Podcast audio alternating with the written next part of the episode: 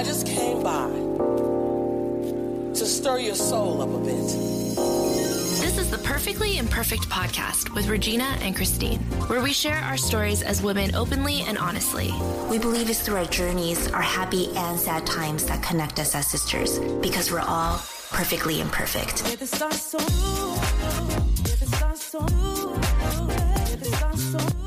Hi, everyone, and welcome back to another episode of Perfectly Imperfect. I'm Regina.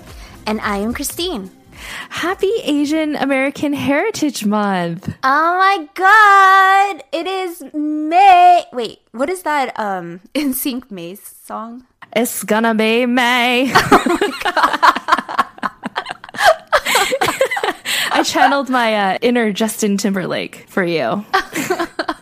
Oh my god, you definitely brought sexy back. Speaking of Asian Heritage Month, this Saturday will be the ISA Identity LA event, which is a live concert that will feature Dean and us, the duo, and many other live artists.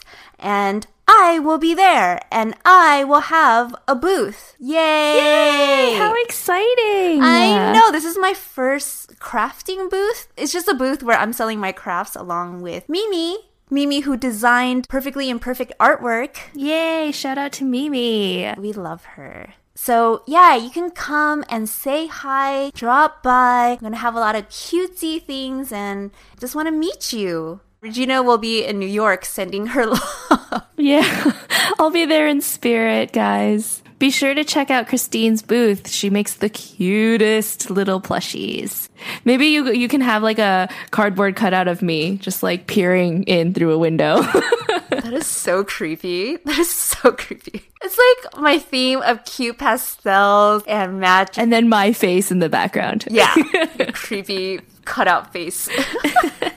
yeah, so be sure to go say hi to Christine and I'll be there in spirit. Yeah, we'll link the event page in the description below. So, yeah, come say hi. So, what are we talking about today?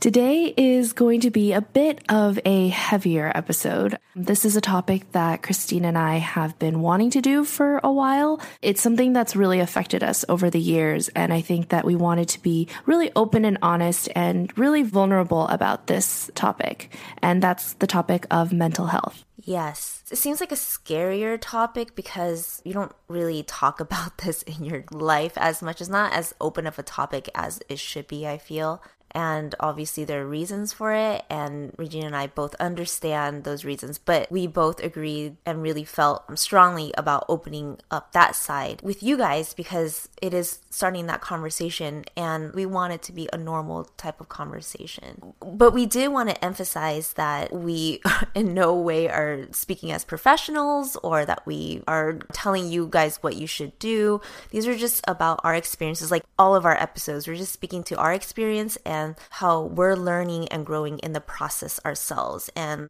to prepare for this episode, we also read up and researched stuff online, which we definitely encourage all of you guys to do. It always just helps to educate yourself on whether or not you're going through it, but maybe someone in your family or your friends are going through it. And yeah, and I think that the reason why we wanted to choose this topic is the fact that people don't normally talk about this.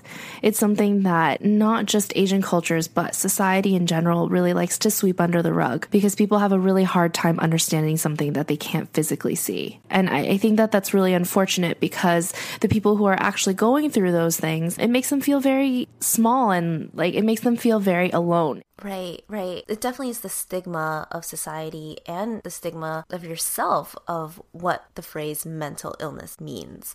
And we think of it as, oh my God, is someone in a mental institution yeah. with white walls all chained up and in this straight jacket. Right. And just the words that come to mind is crazy and psycho and I directly contribute that to the media because that's where we have that image from. And the reality is, from my own experience, I didn't even understand how common it was and that it bleeds into your everyday life that you don't even know that that's what it is. I think that sometimes it comes in so seamlessly Right. that you don't even realize that it's already affected your life until it's happened. And then you look back and reflect and you're like, oh my gosh, that's totally what has been affecting me the past couple months or years. Yeah, yeah. I think we've been conditioned to view mental illness as something that's so traumatic. But when you're going through a tough time, which could be depression, or if you're anxious about something, feeling hopeless, or whatever it is, it's kind of one of those like, well, shake it off, or it'll go away. And you don't talk about it because if you talk about it, there's something wrong with you. And you're putting light to something that is shameful and embarrassing. Yeah, even in my own family, we never talk about that stuff. So I'm not really that educated when it comes to mental health awareness. So, in that sense, there's just no dialogue with it. And this is still a learning process for the both of us. Right. So, in your experience, Regina, how has mental health affected you and your life? I think I've spoken about this in a couple of past episodes where school was quite a bit of a struggle for me. And the real be- reason behind that is because I was actually diagnosed with ADHD in high school. I remember I had a really, really hard time balancing my schoolwork and my social life, and my parents were getting really concerned. And I remember just always really struggling to be able to focus in class. I would start daydreaming or only pick up on some of the information. That's why I was a terrible note taker. After seeing this kind of common trend of just like struggling to keep up, made me feel like I wasn't good enough and like I wasn't good enough to keep up. And so I think that's still a common theme today where I still feel like I'm constantly playing catch up or I'm more willing to let other people take on things because I'm like, "Oh, well, they're much more qualified than I am because, you know, I'm I'm slower to learn things or it takes me longer to do something because I always had that like perception of myself." So when I started going to therapy and she officially diagnosed me with ADHD, she prescribed me medication that I took for a little bit. I didn't really feel like it helped me a ton, which is why I slowly started weaning myself off of it. But to this day, I feel like it still affects me. Like sometimes in meetings, I notice that my mind does wander or like I need to write everything down, otherwise I'll forget. I imagine that must have been really frustrating and still is frustrating when you go through that now that you know what it is. Because Yeah. before, when you weren't diagnosed with ADHD, you internalized that as it was just you. Did you feel sad or did you feel free when you found out that you had ADHD? I definitely think it made me feel free because I finally felt, oh my gosh, I'm not crazy. Like all the things that I was going through, all the things that I was struggling with, it's something that a lot of people struggle with. And it's not just me because I think that for the longest time, I literally thought that there was something wrong with me. Like I couldn't see a way out of it. Just feeling like a little hopeless where this is just what it is. This is your life. This is you. Yeah, and I think it was just always that constant comparison that I had to my friends of being like, well, it's so easy for them to do this. I should be able to too. What's so wrong with me that makes me different? And I think that it was that constant comparison that made me feel insignificant and insufficient. Right, right. How did that conversation start? Did you talk to your parents about it first? Did they talk to you about it? And was it awkward? Was it weird?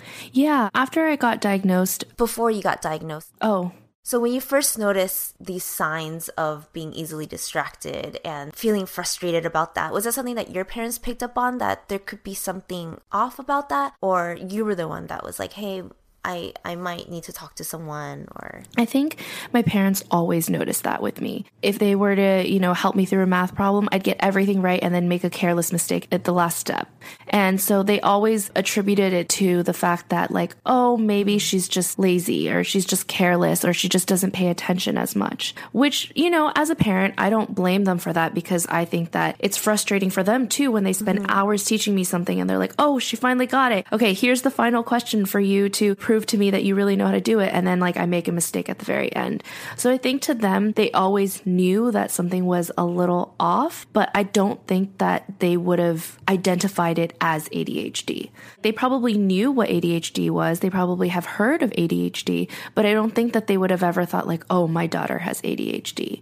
And I think that that's something that a lot of parents, before their children are actually clinically diagnosed, they have the tendency to be like, oh, well, not my child. Right. I think in a sense is kind of their parental way of protecting them. But, you know, there are also some parents who do it to a very intense degree where they don't even let their child right. speak up about what they're struggling with or how they're feeling to the point where they suppress that diagnosis, even if there is an official one made. When you describe what you're going through with ADHD and an inability to focus and being easily distracted and making careless mistakes, those sound like very everyday type of things that a lot of people go through. Mm-hmm. And I could see how you tell yourself, snap out of it. Are you not getting this? This is so like focus, focus, focus. Yeah, and it's like a frustrating thing too because for the most part I know these things. Like I know how to do it, but I would still at the end of the day make mistakes. And I was reading up on ADHD before we started recording, and another symptom is that they're really really big procrastinators. And I know that this is also like another thing that parents are like, "Oh, my child's just super lazy and like a huge procrastinator." But I was the worst procrastinator to the point where I would watch TV till 3 a.m. knowing that I had a paper due at 8 a.m., sleep for two hours, wake up at 5 a.m., and crank out an entire paper before I had to go get ready for school at 7 a.m. and get to school by 8 a.m. That actually sounds like an amazing skill to have. I was extremely sleep deprived for most of high school. I think it's just one of those things where like I couldn't get anything done without a sense of urgency. Mm. If someone is relying on me to get this done by this day, I would wait till the last minute because that's when I felt like, oh, yeah, I should probably get around to doing that now.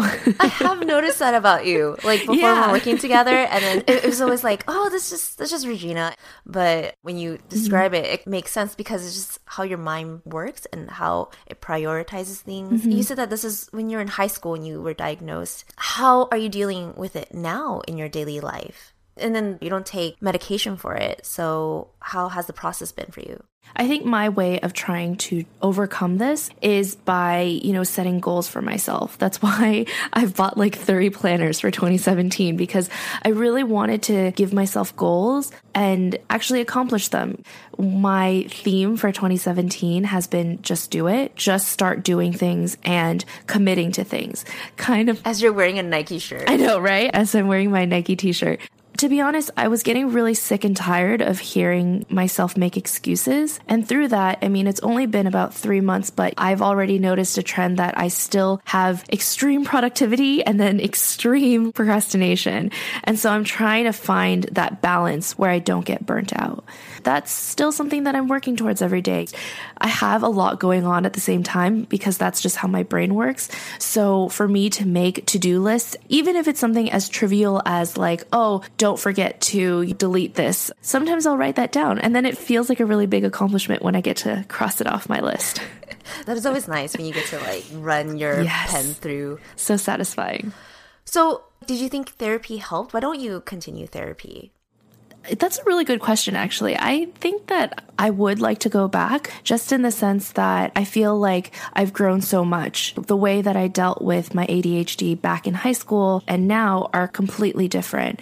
I honestly need to go figure out how to do that through my insurance right now. But I definitely adulting. think I know adulting, but it's definitely on my list of things. It is something that I feel that everyone should go to. It's very therapeutic obviously because it's therapy. But it just it makes you feel cleansed afterwards because you can talk to people you can tell them your problems you can tell them your issues. And hearing someone tell you that that's normal that actually fits this category of you know millions of people who go through the same thing it, it feels very freeing. It feels very validating right? Yeah yeah I, yeah. I haven't gone to therapy yet, but I definitely have been a huge proponent of viewing therapy as kind of a mental cleaning, just like when you go in for teeth cleaning. It's just one of those things where every single person on this planet goes through stuff goes through mm-hmm. experiences that can traumatize you, that leave a negative impact. And then when you don't deal with it in your mind internally, it just festers and grows and mental bacteria forms. So it can lead to deterioration of your mind. It could lead to just really, really bad ways that you see yourself, the world. I feel like it can be taken care of with baby steps of mental cleaning. And I say that because I have gone through that my entire life of just having this internal struggle, as I'm sure a lot of you guys out, I'm sure everyone out there does, right? And you always feel like, ugh, just be better or like get over it. And you write journals, you go travel, you go out to nature and you try to like do an internal cleanse, but it still comes back some way. There's certain things that you cannot let go. You can't forgive. You can't forgive yourself. You can't forgive other people. And you can't move on. And for some people, I think you just revert back to, well, I'm just going to sweep it underneath the rug and pretend it doesn't exist.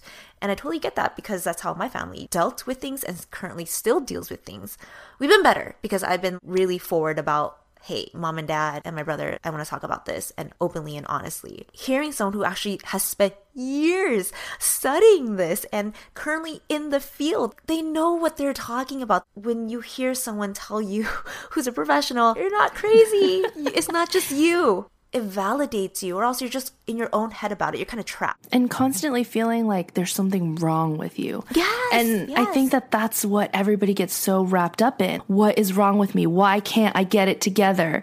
And that's not the way that you should be approaching mental health. I think that a lot of it goes back to self-care being in like a good mindset. And if you're constantly beating yourself up about it no one's going to get better in this process I know that this is more of a recent diagnosis for you, but do you want to share your experience with mental health? Yes, this is something that I was talking about it with Regina and her sharing. And thank you so much for sharing your experience with ADHD and being so open about it because I know it's not easy to just talk about it and then talk about it publicly. But I am currently depressed. when I and, I and I laugh. And then there's a and it falls with a giggle. I know. I don't mean to I'm saying that because I am very happy to put a name to what I've been going through. It's been something I've been struggling with for over a year. I won't go into too much detail about it, but there were a lot of personal events that happened in my life all at the same time. And I I think I was just numb and traumatized from it all that I ignored it when it happened. I literally just like shut down from all of those things happening and I was like, okay, just work, work, work, work. And then this past year was my time to rest and restructure. And I just fell into what I thought was a rut. I really just thought like, okay, it's been a it's been a couple weeks. It's been a month. It's been 3 months oh my god, it's been a year. And I did not realize it's 2017 already. And I still don't want to get out of bed. I have no energy for anything. It's like I can sleep all day and still feel so fatigued as if I like ran a marathon. The things that interested me before and I was really passionate about didn't do anything for me anymore. I just didn't care for anything. I had difficulty concentrating. I lacked motivation and I just felt like a shell of a person. And to me, it's been slowly, day by day process getting better.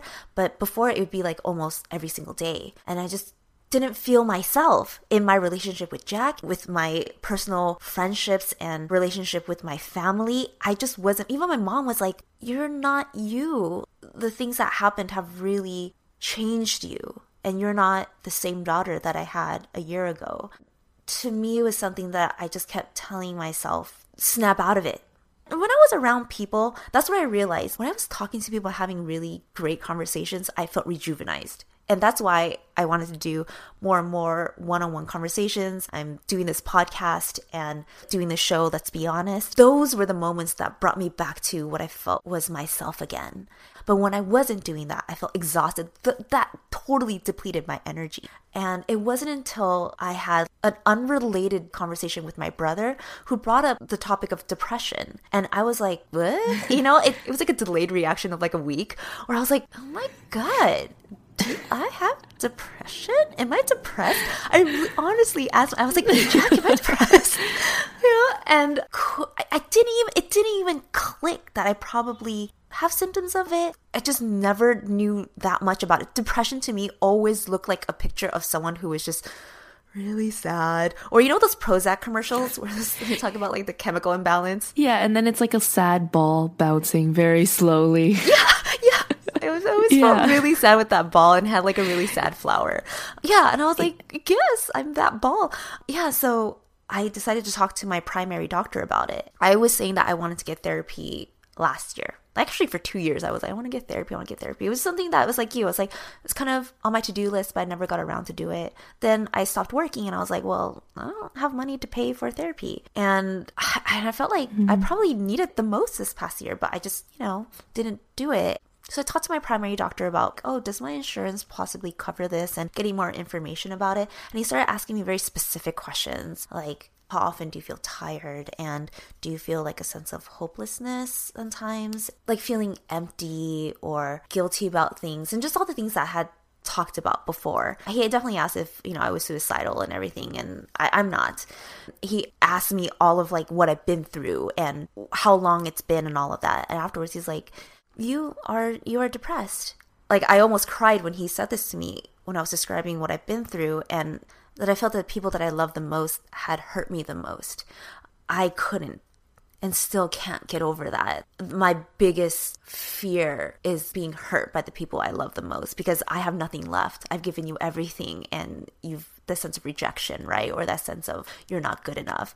It cuts so deep. When I told that to my doctor, he just said, It's not your fault. You shouldn't have to go through that. You didn't have to go through that. And for me, I hadn't been mulling about it for for two years now. Basically, man up, Christine. Like, just get over it. Move on with your life. from my perspective, I always wanted to make sure that you knew that it wasn't your fault. But I think that when you're the one who's like the first person, the kind of main character in it, like you can't see outside of that. You see these events happening to you, and you're like, what is it about me that is causing this? Yeah. Like, what am I doing? What have I, done? What can I change? What could I have done to prevent that? So when I heard it from my doctor and he, he recommended therapy, which I am now in the process of finding a therapist, I'm very happy about that. Yeah, I'm in the beginning of this journey and I feel a real big sense of relief. Honestly, I really do because I want to get better. And I don't believe in the stigma of, oh my God, you're mentally ill. Ew, like there's something wrong with you and please go deal with that on your own. For me, I actually have been talking about it more and more and being open about it. And then actually by doing so, I realized there's a lot, a lot of my friends and people that are going through the exact same thing, gone through the same things. Many of them seeing therapists for years and taking antidepressants and other type of medication. And it's more common than I thought. And a lot, and now that I have studied upon it, I actually see it in a lot of people. Not that I'm like diagnosing them, but I'm like, Right. hmm, could could it be? Yeah, and I think that one of the things that makes it difficult to diagnose depression is that everybody has bad days. Yes. You know, everybody has those days where they can't get up. I technically have never been diagnosed with depression, but I've definitely had those days where I wake up and I just I can't get out of bed. I don't want to get out of bed. I just want to lie in bed. I want to watch TV. I don't want to do anything. And I believe that it's the length of time that you're kind of stuck in this rut. And we've all been there. So that's why I think that when it does get into this diagnosis, it does feel very freeing. It feels like, wow, there are these people who have gone through this. I can get help. And this is something that not necessarily that I want, I can fix, but like I can work towards getting better. And every day is a new day for me to help myself or help those around me. Yeah, there's hope again to restoring mm-hmm. who you are and reaching your greatest potential. I felt like there was a block in that, and I heavily attributed that to me being weak. Like I was like, "You're so weak right now." Oh my gosh. Yeah. I remember for me, like always thinking like, look outside. Everyone else is outside, living their life, reaching their goals, reaching their success. And why are you just sitting here? You feel this sense of like uselessness.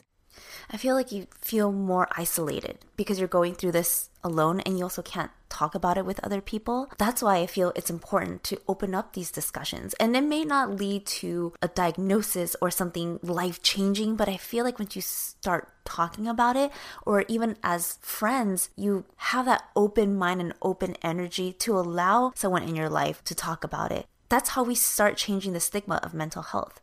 And the statistic that one out of four people in the world will be affected by a mental disorder or health at some point of their lives is a real statistic. That's like one out of four people. So it's not really just not just you. So we need to get over this public and self stigma of mental illness as if you're crazy and not use words that are like crazy, psychotic, and being more open in the sense that it helps everybody when you're able to talk about and when you're able to go get help. Because when you're affected by mental illness, it affects everyone around you in your life. And if one in four people are going through this in the world, then you know that we're greatly affected by it in society when it comes to our relationships with each other.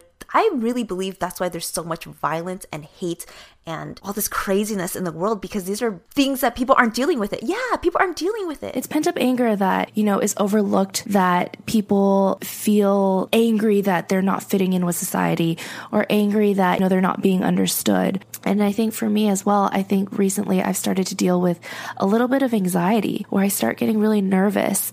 My mind just goes crazy thinking about all the different scenarios and possible scenarios that can come from something to the point where it's affecting my sleep. And let me tell you, I'm really good at sleeping. When I get anxious, all of those feelings and emotions get exaggerated and it makes me feel like, oh, I'm not doing enough. But then when I do too much, it makes me anxious. And so it's always this like push and pull of emotions of, you know, trying to find a balance between doing a lot and not doing enough. That can force me into those days where I'm just in a black hole and I'm like, I don't want to talk to anyone. And for me, I've noticed the importance of having those days, of giving myself that time to recuperate and not looking at those days being upset about how unproductive you are, but being happy that you got to spend that time to yourself and cleanse. Absolutely. And there are a lot of resources online for you to look into mental health. We'll link all of the stuff in the description, but you can actually take tests in a screening process. And I, I did it myself. And they ask you quick questions, and then it gives you insight in maybe you have anxiety, maybe you are depressed. And you know, it's not like a diagnosis, but it's something where you're like, oh, okay, maybe I can bring this up to my doctor. So, in my instance, I talked to my doctor who gave me more information and was able to diagnose me, but also recommended how I can continue seeking help. Maybe for some people out there, that's too big of a step, and that's okay. That's why we wanted to have this episode because we want to encourage you to talk about it with somebody. And I think that if you personally feel like you're not ready to take that first step of talking to someone about it, maybe try researching it, reading some online forums of what other people have to say about how they got diagnosed or how they overcame or are going through some of the mental health issues. That's kind of like a really good step if you're you know, not the type of person to run to people and you know start telling them about your problems because I remember the first time I ever googled the symptoms of ADHD, it was like a light bulb that went off. I was like, oh my gosh, yes. I felt like someone was like reading my mind. I think that that gave me kind of the courage and first steps of being like, all right, I want to talk about this. I'm open to talking about this. I want to raise awareness of this so that people can help me through it. And I think that it was that kind of reliability on my friends that I was able to help myself out of it because, you know, my friends will give me kind of like productivity trackers or like they'll give me ideas of how I can calm my mind down and have a reset button. And the importance of all of this and seeking help ultimately is that it can help you faster and it can improve your quality of life. And everyone's searching for their happy. And if there's something preventing you from reaching your happy, then it's not beyond any of us to ask for help. That's what I learned. It's totally okay to reach out and admit that. It doesn't mean that you've lost. If anything, this is your life. Nobody has a right to say or judge you. It's not a sign of weakness. No, it's not. If anything, it's a sign of strength. It really is because you are trying to get your life back. You are trying to be the best person for you and other people around you. And the more that you don't deal with it, the more that you put it off, just know it can be like a cavity. I keep bringing it back to teeth cleaning because it can grow and it could be painful. It could throb, and then you have to extract that tooth out. Then it affects your entire mouth with other teeth. It's just something that ugh, you know, it, it, it can. I feel like a lot of people who don't deal with it they yeah. resort to other things and other outlets that aren't healthy for them, like addiction. That allow them an escape. Yes. It's not really an escape. It's a temporary relief. And they're constantly avoiding that problem to the point yeah. where it becomes so unmanageable. Yeah. That's where I feel like a lot of people are and they don't want to admit it. Because when you get to that point, that's when it's really hard to deal with it because it's a monster of a situation. Versus if you start seeing the signs of you just not feeling taking step by yeah, step. taking a step by step, day by day, talking about it, releasing it slowly, then you can deal with it before it gets to that point. So that is really why we wanted to open up and share our experience with mental health awareness. Really, that really is. And it's not as daunting of a thing as society has made it to be. And you're not not alone. And if any of you ever want to reach out to us to talk about some of the th- struggles that you're going through, we're always here to listen. You know, we want to open up this conversation so that we can normalize this. We know sometimes it's hard to talk about it with your close friends and family. Sometimes the best way is to just write it in an email and you can send it to me and Regina, and there's no judgment there. There's only open arms and understanding. So I feel really happy that I talked about this. Yeah, and thank you so much for being so open and honest about it because I think, you know, as I said earlier, a lot of these symptoms seem very normal. Everybody has their bad days, but you know, to really be able to talk about it openly, to be able to even bring in stories about your family and how that's affected everyone involved and your relationships with them, I, I don't know. I, I felt like I was like tearing up when you were talking about that. when I said when I love openly and hard, like Regina's one of those people that I love so much. But yeah, thank you guys so much for joining us for another episode of Perfectly Imperfect and spending your time with us. Yeah, we really, really appreciate you guys tuning in every week and having these conversations with us because it reminds us that we're not alone either. Yeah. If you want to keep the conversation going on your end, or there's any thoughts that you have throughout the week or whatever, you can follow us on all our social media platforms. All the links are listed in the description. And yeah, don't ever feel like you're bothering us. I feel like there are a lot of people that are like, I'm so sorry. Don't apologize. We love hearing from you. No, we love, we live for those comments. We're so excited every single time we receive one. Yeah. So don't be afraid to reach out. Yeah. You guys are our friends. So yeah. All right. Then till next week. Bye. Bye.